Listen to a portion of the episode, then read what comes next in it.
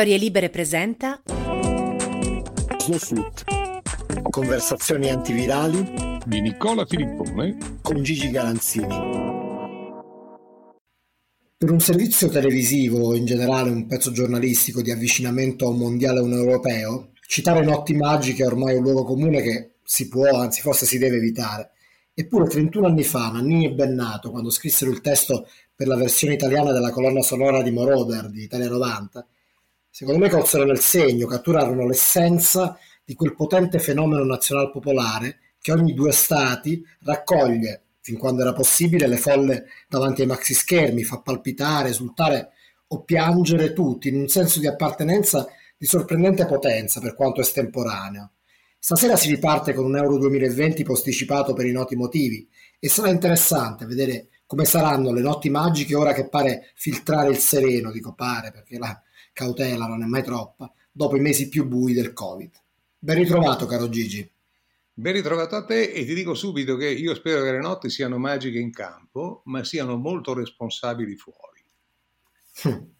Eh, e, e, e, metterei l'accento molto forte su questa, su questa dicotomia, perché hm. non possiamo dimenticare eh, per quale ragione, questo, per quale ragione mondiale, planetaria e, e drammatica questo, questo, questa manifestazione è slittata di un anno.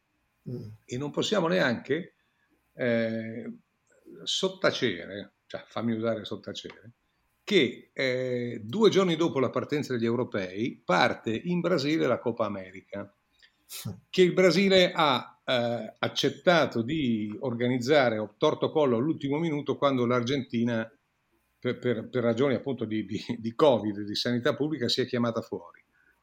Peccato che il Brasile abbia, ultimo, ultimo giorno conosciuto che ho io i dati, abbia decine e decine di migliaia di contagiati nuovi e 2700 morti al giorno. Questo è l'ultimo dato. No? Allora, quando, quando, io sento parlare di, di notti magiche, e di, eh, eh io avverto, sai, quel, quel pizzicolino dell'orticaria, perché? Perché le notti magiche, ripeto, se sono in campo ne siamo tutti felici, se sono fuori, il Brasile, dice, ma il Brasile è lontano, ah perché Wuhan era vicina un anno fa, no? Eh, allora io so come dire, sento qualcosa che non, che non che non mi torna, ma che stride, che va gestita con con molta, molta, molta attenzione popolare. Su, su, questo, su questo non, c'è, non, c'è, alcun dubbio e, è chiaro che noi siamo abituati non so, a un immaginario di, di, questi eventi che, che, che, richiama folle, festose, assembramenti, che una volta sembrava un termine che non era necessariamente un termine. Ah, no, certo. Abbracci, baci. Eh, eh, eh, però il film, è, il film è cambiato. Non, non... Il film è cambiato e perciò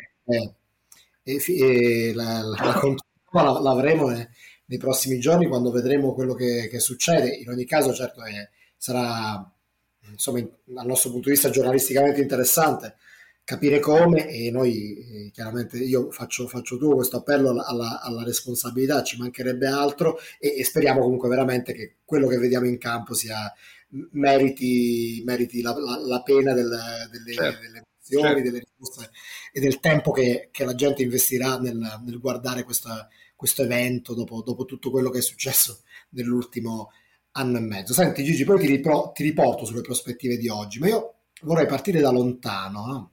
eh, perché le, le, le, estati dei grandi tornei no, si possono ricostruire una, in modo storiografico, potremmo partire dai, dai primi europei, eh, però a me invece piacerebbe che, eh, partire da, un, insomma, da, una cosa un, un po' personale nei, nei, limiti del possibile, no? uno che eh, come te che, che le, le hai vissute da bambino, ragazzo, sei stato inviato tele, anche telecronista, nonché commentatore, hai avuto un ruolo organizzativo in eventi eh, in eventi di questo tipo. Ecco, quali, quali sono i, i, le immagini che ti vengono mh, più vive che hai, diciamo, delle, delle estati della nazionale? Facciamo così, poi se ti vuoi prendere fra, un, fra, un'immagine, fra un'immagine e l'altra qualche momento di pausa, ti dico qualcosa io che, che mi viene in mente. No, no, ma tu, tu, tu mi dici come, come le cose. Se mi chiedi qual è l'europeo più emozionante che ho visto io, eh, non c'entra l'Italia, è quello dell'84, quando vinse da solo Platini. Eh, sì, perché Platini allora giocava in Italia, giocava alla Juventus, era un, un grandissimo per il quale io, per, per, diciamo per lui, non tanto per la sua maglia, ma insomma, questo storicamente più o meno è noto. Eh, io veramente deliravo per questo giocatore, per questa, per questa persona, per com'era, per, per, per, il suo genere, per il suo tipo. E, e ricordo che eh, alla vigilia di, quel, di quell'europeo che, che, la Francia ospitava, c'era ovviamente la pressione al, al massimo livello su, su di loro, sui, sui, francesi, così come adesso c'è sull'Italia, ma adesso è un po' diverso perché, ripeto, questo è un anno completamente atipico. Come c'è sempre per la squadra padrona di casa, soprattutto se è una squadra ragguardevole. E, il fatto che Platini in cinque partite di quell'europeo giocando centravanti, perché in quel momento la Francia non aveva, non aveva Benzema o, o, o Giroud, o, no, aveva, aveva uno straordinario centrocampo, uno dei più forti di tutti i tempi, che era, se non ricordo male, era Fernandez, Gires, Tigana, Platini. Questi erano i quattro centrocampisti. Platini accettò la proposta di Hidalgo, oppure forse fu lui a proporgliela, questo non, sinceramente non lo so, di giocare da... Eh, più che da centrocampista avanzato, quasi da centravanti. Comunque da centravanti atipico alla sua maniera. E segnò la bellezza di nove gol in cinque partite. Cioè, Platini fu all'europeo, che ha una risonanza migliore di un mondiale, minore di un mondiale, fu quello che due anni dopo sarebbe stato Maradona per l'Argentina in Messico. Perché così come Maradona vinse, non da solo, ma insomma nell'immaginario ma anche nella sostanza. Vinse da protagonista assoluto, totale, ma mettici tutte le maiuscole del caso. Quel mondiale Platini fece lo stesso due anni prima eh, in Francia e, e a Parigi. Eh, con, la, diciamo, con, l'ulteriore merito legato al fatto no, che, la, che, la, Francia non aveva mai vinto non ha mai vinto eh, nulla, era il, primo, era il, suo primo, trofeo in assoluto, era l'occasione da non perdere, e così come sarebbe stato poi nel Mondiale 98, di nuovo organizzato in casa, in Francia e, e, e quell'occasione la colsero questo, questo centrocampo dei quattro moschettieri. Fernandez che era l'uomo di potenza e di fatica, eh, Tigana che era l'uomo della corsa, Gires che era, che era, la sintesi della corsa e del talento e Platini che era, che era il fuori classe. Quei quattro moschettieri circondati da sette buoni giocatori evidentemente perché se c'hai le pippe poi l'europeo non lo vinci, però da, da buoni giocatori eh, fe, fece quell'impresa. È sinceramente l'europeo che ricordo di più eh, perché appunto connotato da, da, da, un fuoriclasse. assoluto. Poi ne ricordo tanti altri evidentemente. E beh, e, e, tra l'altro l'europeo che ricordi di più coincide col primo che ricordo io, perché io eh, la prima volta che, che ricordo precisamente un, un, evento estivo è, è proprio quella, quell'edizione del, dell'europeo. Io avevo sei anni e guardai tutte le partite, questo non, non lo dimentico.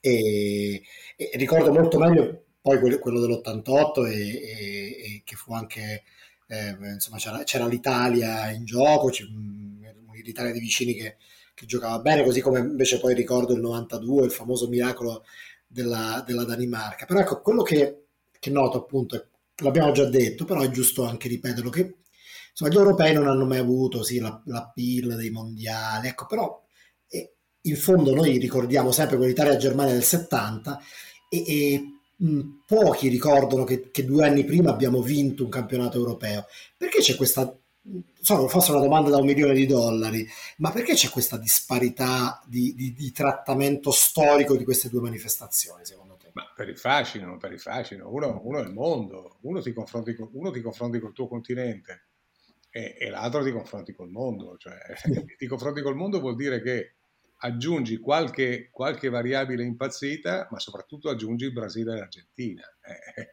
hai detto niente. Eh beh, eh, insomma, bastano, no? sono son, son due sole, però, però, mi sembra che bastino e avanzino. Poi nel frattempo il calcio africano, eh, tante altre componenti. Eh. Poi che l'Europa sia la culla del pallone, che in Europa ci sia la, la, la forza, cioè ci siano le, le, eh, la, un gran numero di nazionali di, di, di, caratura superiore, siamo d'accordo, però quando cominci a, a non avere Brasile e Argentina per i piedi, eh, la manifestazione un minimo di, di, di riduzione ce l'ha, poi se, se la vinci non stai, a, non stai, a, guardare molto per il sottile. Comunque è un campionato d'Europa e, e, e ci mancherebbe altro che non, fosse, che non, fosse, un grande trofeo, ma non è il mondiale, eh, non lo sa no. mai, insomma. No, non lo sarà mai. Per, per quanto appunto noi ci, so, ci sono dei, dei, ricordi anche di, di, edizioni più recenti che sono rimaste del, del, di quello che è successo nel 2000 abbiamo parlato a, sì. profusamente nella scorsa puntata, però per esempio quella è stata un'edizione in cui forse si è, si è raggiunto non so, un livello di nazional popolarità che, che ricordava quella delle, di, di, certi mondiali. Sì, mm. sì, un livello molto, molto alto indubbiamente. Eh, adesso io non lo so come sia, come sia questa edizione qua, come saranno, però vedi, già, già il, lo spessore, la, la grandezza della manifestazione è un po', non dico inquinata, ma è comunque un po' ridotta da, dal gran numero di partecipazioni. Sì. Io non sono, non sono così forte in, in, geopolitica prima ancora che in geografia, ma insomma quante nazioni ci saranno in Europa dopo lo smembramento di, di, di, di URSS e Jugoslavia? Saranno 50 grosso modo? Ma se partecipano in 24. Ma, ma che fase finale è, secondo me? No? cominciamo dal... Oh, vale anche per i mondiali, eh, perché gli scienziati della FIFA nel frattempo lo stanno portando o l'hanno già portato a 48, che, che essendo il... Do... No, no, non è mai la, la, la proporzione dell'europeo, ma eh, perché mi pare siano 212 le federazioni del, del mondo, quindi è pur sempre un quarto, qui siamo alla metà. Io lo trovo abbastanza ridicolo, sinceramente perché non è una fase finale se su 50 fa conto partecipano i 24. Mm. E oltretutto con l'aggravante che la Formula 24 ti costringe, ti costringe per fare gli ottavi di finale a, quali, a, le, a, qualificare le prime due più le quattro migliori terze. Ma cosa vuol dire le quattro? Devi mettere d'impegno per non andarci. Ecco. secondo me sono delle comiche. Cioè, i, questo, questo, vale per lo sport in generale ormai. Eh, no, no, no, non parlarmi mai di Olimpiadi perché per me le Olimpiadi da un sacco di anni ormai sono giochi senza frontiere, basta, basta guardare a ogni edizione le nuove specialità, le nuove discipline che ammettono, no? Io non so cosa manca ancora, se la corsa nei sacchi o che cosa, ma questo, questo è un problema mio. Eh, però trovo che già un, un, una selezione che ti porta ad avere nella fase finale, perché poi ci sono le qualificazioni prima, no? Viva, viva, ci sono sempre state però il, il, l'europeo è nato nel 60 con, con, le finali a 4, poi è diventata a 8 per un po' di anni, benissimo, 8. 8 mi sembrava un, un'eccellente formula, anche perché c'erano meno stati allora, ripeto, no? con l'URSS eh, sì. e, e, e, la Jugoslavia eh, eh, ancora, ancora, unite. Eh, poi siamo arrivati a 16, sinceramente mm-hmm. di 4 mi sembra tante. Ecco. Sì, eh, tra l'altro io appunto ricordo per esempio i campionati dell'88, c'erano otto squadre, c'era l'Unione Sovietica, nell'84 c'era la Jugoslavia, sì, eh, era, era una formula adatta, per, eh, no? congrua rispetto alla, alla, alla, situazione. Poi nel 96 si passò appunto a 16 e poi sì, di, e, e, in effetti poi le edizioni successive no? e quando ci sono anche più partite, forse anche lì il ricordo è anche un po' più faticoso se, eh. se non sono partite memorabili. No, no ma poi, eh. poi la, la, la, fase finale è salva, eh, perché a un certo punto le, le migliori, o, o, o, quasi sempre le migliori otto arrivano ai quarti di finale e da lì si comincia a vedere, a vedere l'europeo vero. Prima, sì. è, prima è, una pugnetta da, dire, da diritti tifosi, insomma, dai, su.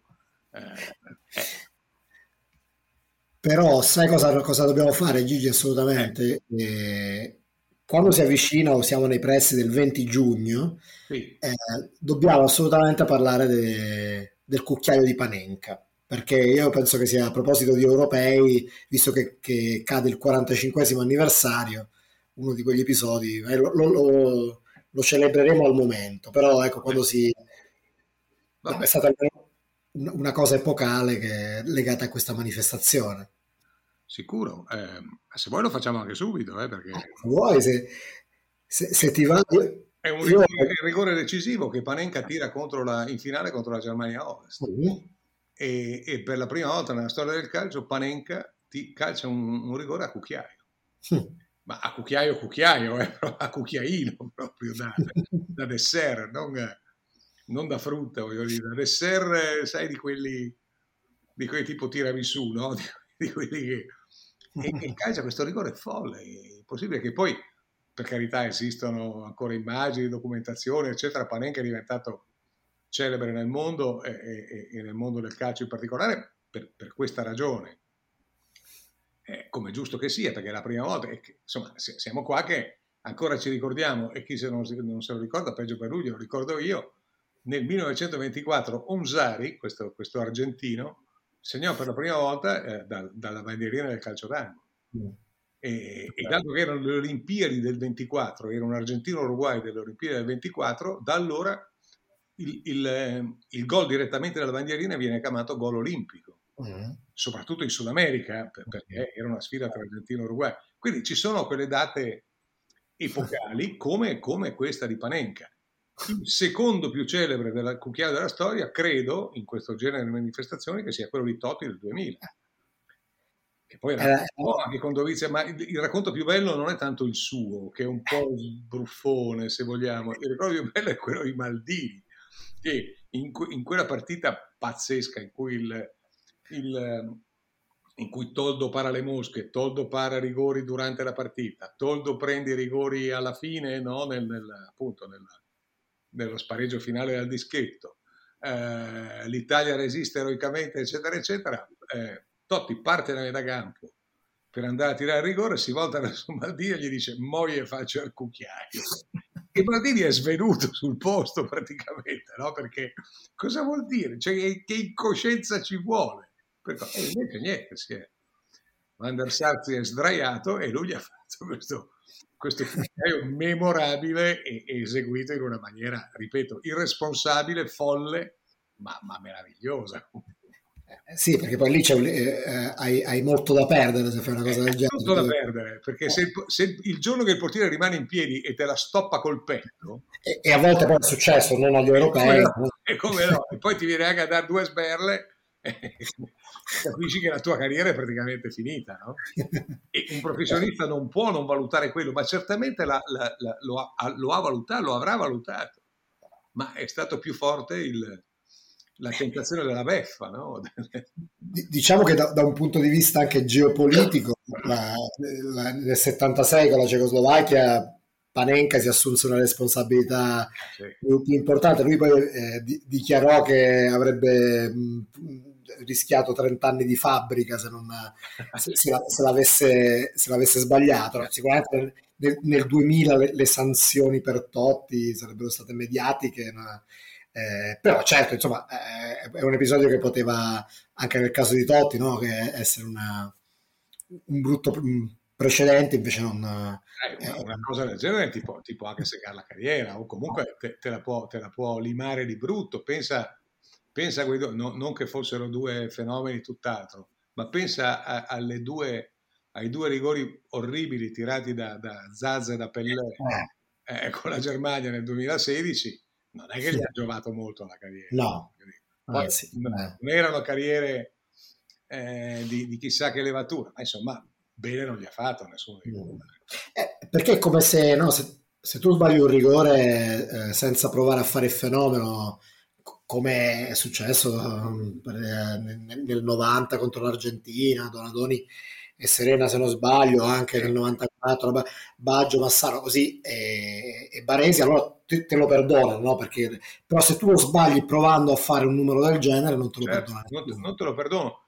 nel caso di Baggio e degli altri, sono loro che non se lo sono perdonato. Baggio mm. in particolare, ancora in un'intervista stupenda di pochi, di pochi giorni o poche settimane fa, lui ha lui non si dà pace oggi, a distanza, a distanza di 20, dunque 20, quasi 27 anni, non si dà pace perché l'ha calciato alto. Lui dice non, quello che, non mi, do, che, che, che non, non, mi entrerà mai nella testa è che non ho mai tirato un rigore alto nella mia vita. E invece ha tirato quello lì. Ma quello è un errore che non si perdonerà mai lui, ma che il pubblico, la folla, la, gli, gli, ha perdonato da, se non da, su, se non da un minuto dopo, insomma il giorno dopo ha cominciato a capire o, o a, a, riconoscere che, che, i rigori si sbagliano anche. Ma se, se l'avesse sbagliato per, per un cucchiaio, no, non gliel'avrebbe perdonato nessuno. Che poi De Gregorio può, può, dire, può cantare che non è da questi particolari che si no, giudica un gioco, però poi... Canta pure, canta finché vuoi, perché la, la canzone è stupenda, la canzone di De Gregorio. Però, però se, se, hai scucchiaiato male un cucchiaio, eh ragazzi, cioè, ne hai per un po'. Eh. Gigi, eh, adesso tornando all'attualità, insomma, di, di, della, dell'innovatività, non so, della, della, novità di questa Italia, non so come, come definire. Abbiamo parlato più volte e, e il momento storico è, è inedito. Eh, qualche mese fa parlavamo no, delle, mm, a quale nazionale, quale nazionale ricordasse di più eh, questa nazionale di Mancini, no? Mm, le cose più intuitive sono quelle delle la, la, quella in Argentina del 78, poi si può parlare di quella di vicini dell'88. E adesso che è passato qualche mese da allora, a te viene in mente qualche, cioè ti, ti ricorda qualcosa oppure secondo te questa nazionale, questa esperienza è totalmente inedita? Sai, totalmente è sempre difficile dirlo, però a me sembra mh, in larga parte inedita. Se vuoi c'è un, un riferimento che, che è lusinghiero, eh, cioè lusinghiero sarebbe, sarebbe il massimo, e, e, e, non è certamente scaramantico, ma insomma, ed è questo. Eh, l'unica lacuna di questa nazionale è un grande centravanti, no? Eh, mm-hmm. Ed è vero, cioè un grande centravanti di, di, grande statura internazionale, uno di quelli che o, o sono dominanti in area avversaria per, per, anche per altre ragioni, non, sono per il go, e non solo per il gol, oppure sono quelli che se passa qualcosa da quelle parti, alla Pablito, eh, la, palla, la, palla, è dentro. Eh, l'ultima nazionale così, certamente così, fu quella che vinse nel 2006. Perché nel 2006 di centravanti ce n'erano tanti, ma di gol ne ha segnato uno ciascuno. Cioè il, l'unico, credo, di quel mondiale che segnò due gol fu Grosso, credo di ricordare. Hm ma tra Tony, Girardino, eh, Totti, che peraltro era convalescente, Del Piero e cosa segnarono un, ton, sì, un gol ciascuno. Quindi eh, l'Italia ha già dimostrato di saper vincere, di poter vincere un, addirittura un mondiale, eh, anche senza il grande centravanti, ehm, che pure sembra essere, e eh, storicamente lo è nella maggior parte dei casi, l'uomo determinante. Quindi questo potrebbe essere un precedente, ma non è una somiglianza perché quell'Italia là giocava in maniera molto diversa da questa. Eh, questa è un'Italia che gioca bene, che gio- io non... Forse sì, forse la nazionale dei vicini, ma più quella dei primi tempi che non quella del 90. Sì, sì, no, ti riferiva all'88. Alla... Questa maniera giovane, fresca, sbarazzina, eh, aggressiva, eh, giocava bene, cioè ti, ti, anche perché si veniva da quattro anni di nazionale mondiale 82 in disarmo, no? sempre più in flessione, in disarmo, sempre più vecchia, sempre più cose, e quindi questo, quando, quando, cambiarono le linee, quando vicini cambiarono le linee, per un po' ci fu questa sensazione. Ma questa mi sembra più concreta però, mi sembra più, più completa insieme più concreta, pur avendo quella freschezza, quella leggerezza eh, che, che, c'era, che c'era allora, oggi anche di più. Caro Gigi, adesso eh, ti propongo di, di fare una, invece una, un piccolo eh, cambiamento, cioè no, rimaniamo sul tema, però mh, parliamo di una cosa che a me mh, sarebbe piaciuto, piacerebbe leggere nel giornale dei miei sogni, no? visto che quando si parla di, adesso non esageriamo nei miei sogni, eh, però quando si parla di, di nazionale no? e di, soprattutto di questi grandi eventi estivi, cosa, uno dei grandi temi no? è quello di di come incide questa cosa qua sulla, sulla produttività, sul lavoro, perché poi spesso vabbè, l'Italia per ora giocherà in orari eh, da quel punto di vista non particolarmente influenti, però insomma il, il, il, tema si porrà per altre partite o magari anche per l'Italia eh, in seguito. Allora ho pensato di chiamare una esperta del settore e, e, e un'amica storica con, che conosco da, penso, da sei edizioni degli europei, che si chiama Silvia Zanella, che si occupa e scrive di lavoro, è giornalista, manager, comunicatrice, insomma, eh, è una persona che quando si parla di lavoro io mi metto sugli attenti e chiedo a lei, per cui io la, te la, tu la conosci, però insomma la, la, la presentiamo a chi ci ascolta. Ciao Silvia. Ciao a entrambi, grazie mille per l'invito. Bene, senti, allora facciamo così, Gigi. Sì. Io eh, vi, vi, porto, porto entrambi nel 76, no?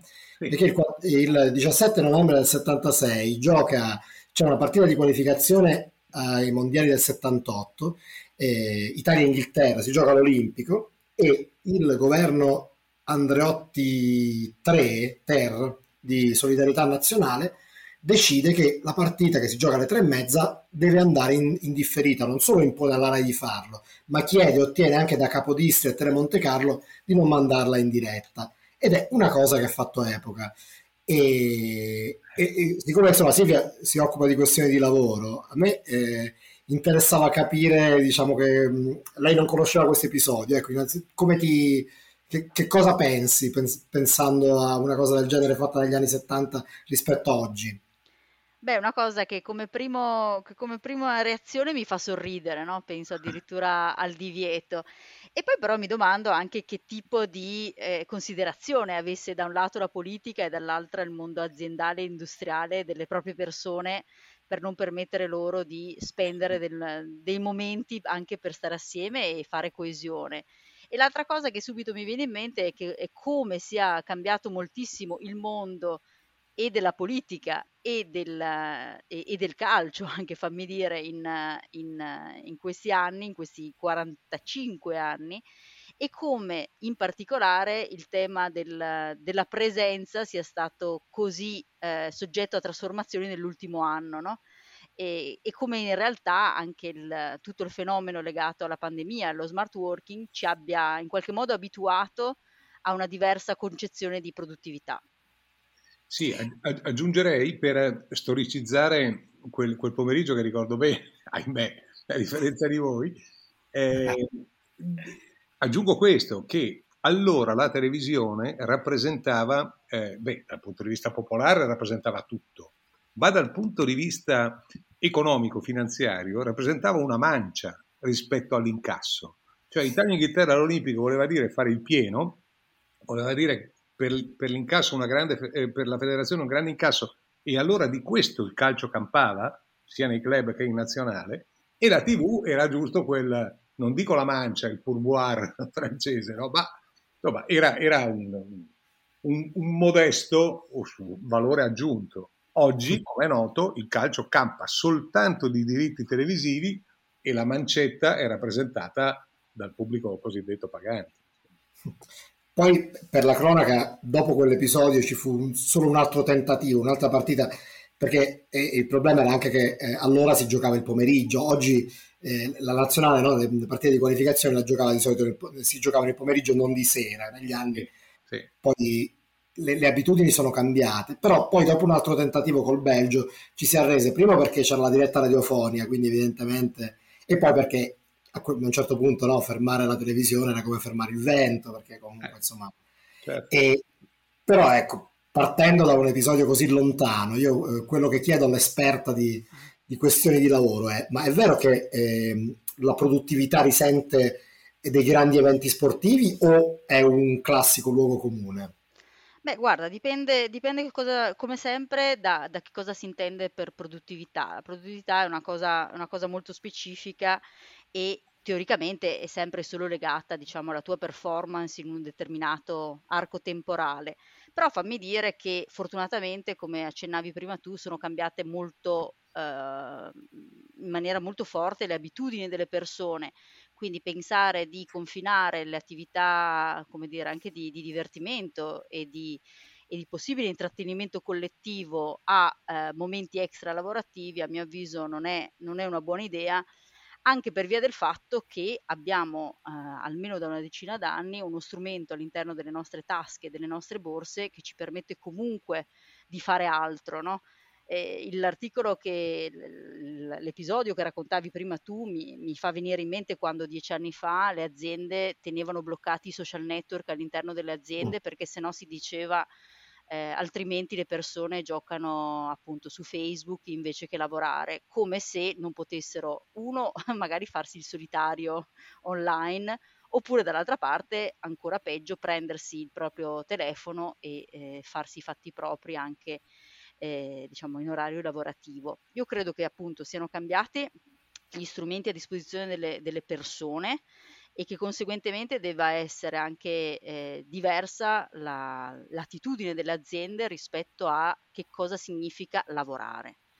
Lavorare non significa necessariamente eh, continuativamente e in maniera totalmente concentrata e focalizzata eh, agire, mh, diciamo, fare un'attività di tipo strettamente professionale lavorare specialmente nell'ambito diciamo, delle attività legate ai servizi e le attività diciamo, a più alto contenuto cognitivo significa anche confrontarsi, significa scambiarsi idee, significa fare innovazione e per fare tutto questo si deve creare anche un clima e il clima è necessariamente legato a eh, contenuti extralavorativi, di cui il calcio eh, mi sembra diciamo, le, l'esempio, l'esempio, più forte, cioè, avendo a disposizione diciamo, eh, dei campionati, se si potesse eh, rientrare negli uffici e se si potesse fare assembramento, di certo come dire, lo proporrei a tutti i team di lavoro, ma proprio nell'ottica di migliorare la produttività successiva. Non certo. saranno certo quelle due ore a far calare la produttività sarà piuttosto nel lungo periodo aumentata nella misura in cui le persone si sentono più vicine e più eh, in grado di condividere dei valori e dei momenti belli o brutti insieme. Hm. E, e, peraltro eh, no, l'ultima volta che l'Italia ha partecipato alla fase finale di un torneo è stata, sono stati gli europei del, del 2016 e, e, e, allora eh, sono passati cinque anni, ma dal punto di vista no, del, del, delle modalità lavorative sembra che, che, siano passati di più perché so, oggi in fase post, post-Covid, insomma, se si può parlare di post-Covid, c'è, c'è lo smart working è, è diventato una o il telelavoro, poi questa è una non si sa mai se si usa il termine adatto, in ogni caso si lavora in modo diverso da quando c'è stato il Covid. E, e anche questa questione no, eh, rientra a pieno, perché in che modo tu stai lavorando e a casa dove già il lavoro è cambiato e, e subentra anche quest'altro fattore che una volta no, veniva considerato una distrazione, a maggior ragione no, il, il, quadro è più complicato, no? Ma guarda, eh, sono assolutamente d'accordo. Il tema vero, diciamo, dell'ultimo anno e mezzo è che la vita è prepotentemente entrata all'interno del lavoro.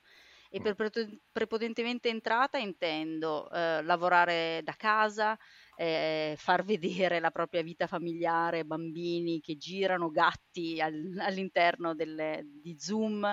Eh, intendo far vedere anche le proprie fragilità. Eh, purtroppo molte persone sono state colpite anche direttamente dalla pandemia e quindi eh, ci sono stati anche dei momenti molto difficili.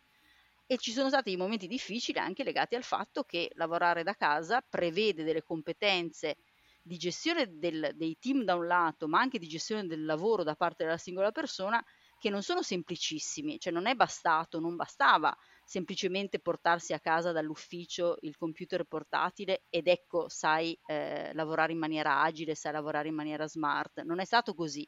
Quindi anche il carico psicologico eh, da parte delle persone è stato decisamente molto, molto forte quando dico che la vita è entrata prepotentemente all'interno del lavoro, lo, lo dico anche però in senso positivo, cioè secondo me tutta una serie di valori e di competenze, fammi dire, che prima venivano considerate un po' di serie B, adesso invece possono essere e devono essere valorizzate proprio perché più capaci di eh, affrontare il lavoro a tutto tondo, quindi dimostrarsi empatici nei confronti dei colleghi, saperli ascoltare anche nelle loro problematiche personali, avere, come dire, ehm, la, la, capacità anche di, di fare gruppo a distanza è assolutamente un esercizio che abbiamo dovuto fare quest'anno in maniera molto molto forte eh certo. e di nuovo credo che occasioni come appunto il calcio, laddove possibile in presenza, ma ormai abbiamo imparato a fare, come dire, anche eh, guardiamo anche Netflix no? con gli amici,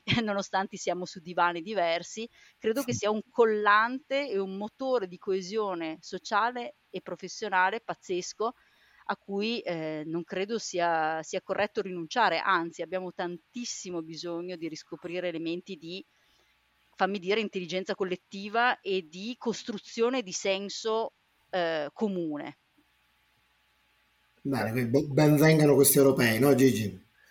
Sì, eh, anzi, rispetto ai discorsi alti di Silvia sono persino sottodimensionati, temo, nel senso che per carità, no, già l'europeo non è un mondiale, no? E questo non è, questo è, cioè, è, è molto banale, però è, è abbastanza vero. Eh, dato che non, non, non, so fino a che punto eh, un campionato d'Europa dopo, dopo un anno così, così infame e così drammatico eh, possa fare da, da, collante e da spinta per il ritorno negli stadi da una parte e per il, e per il ritorno al, alla condivisione di cui parlava anche Silvia, sia sul posto di lavoro che non, non so se sarà un richiamo sufficiente. Per l'Italia forse sì, forse sì perché l'Italia non aveva una squadra così bella da, da un sacco di anni, da un sacco di edizioni. E, e il, il, fatto che oggi l'Italia sia eh, più amata, tutto sommato, mi pare di percepire, rispetto ai singoli club, beh, è, è quasi antistorico, nel senso che dell'Italia, salvo proprio i momenti dei trionfi, ha sempre fregato abbastanza poco al tifoso. Eh, in questa occasione mi pare che, che, che quindi è, è, un, è, un, test interessante per, per, per il nostro pubblico e, e, per il nostro mondo del lavoro anche. Sì, fa- fammi anche dire che c'è, ah, io come sapete non sono un'esperta di calcio, ma, ma quello che vedo è una grandissima voglia di riunirsi attorno a mm. qualcosa di condiviso, no? Certo. E, e credo che questa sia, sia un'occasione veramente ghiotta da non lasciarsi sfuggire anche da parte delle aziende. Verissimo, verissimo. Poi eh, abbiamo, sì, sì, no, perché c'è, c'è c'è una squadra che ha eh, empatia, cioè l'Italia di oggi eh, eh, ha empatia nei confronti del pubblico, si è, si è guadagnata ehm, poco alla volta un, un, un, grande feeling. Poi è ovvio che è da qui in avanti che, che arriva quello che conta eh, e, che, e, che, ci saranno tutte le controprove del caso sperando che siano di segno più. Eh, però è vero, credo proprio che il, il, il, nostro paese sia in questo momento eh, un ehm, un, un campo da test de, rispetto al, agli argomenti tuoi. Bene. Silvia, io mm, ti ringrazio davvero per, eh, insomma, per, per, averci fatto compagnia e voglio anche ricordare che mm, è ancora in edicola, credo, un, un, uh, il tuo ultimo libro che si chiama Il futuro del lavoro è femmina, come lavoreremo domani, edito da, da Giunti e non so, credo copubblicato dal Sole 24 Ore, ma comunque insomma si trova in edicola è molto interessante perché non c'è la questione della produttività del calcio, questo è un tema che abbiamo introdotto stasera, però ci sono un sacco di cose su cui riflettere su, su come stiamo lavorando oggi, che mi sembra una, un bel tema. Quindi ti ringrazio. Grazie mille a voi e buona continuazione. Ciao Silvia. Ciao. Ciao.